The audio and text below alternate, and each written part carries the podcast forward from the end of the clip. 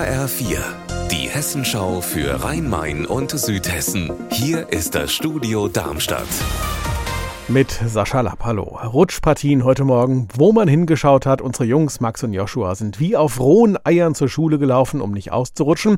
Hier in Darmstadt auf dem Luisenplatz, ich habe gerade mal geschaut, ist es stellenweise immer noch spiegelglatt.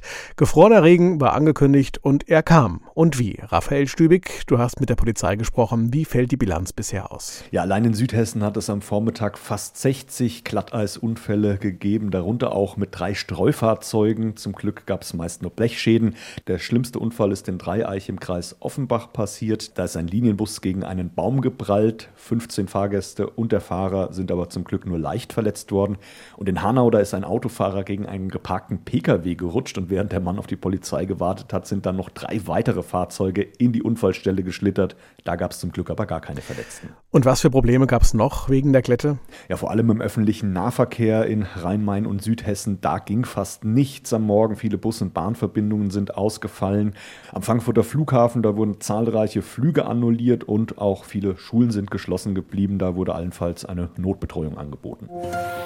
Lange war es unklar, wie es weitergeht mit der Grundschule in Weitengesäß. Der Träger, das ist ja die evangelische Kirche, der plante, die Schule zu schließen. Es sollte noch einige Monate weitergehen. Man sollte genau auf die Ausgaben achten. Ja, Eltern, Lehrer und Schüler gingen daraufhin auf die Barrikaden, haben für den Erhalt ihrer Schule protestiert und jetzt gibt es offenbar eine Lösung, die alle Seiten zufriedenstellen sollte.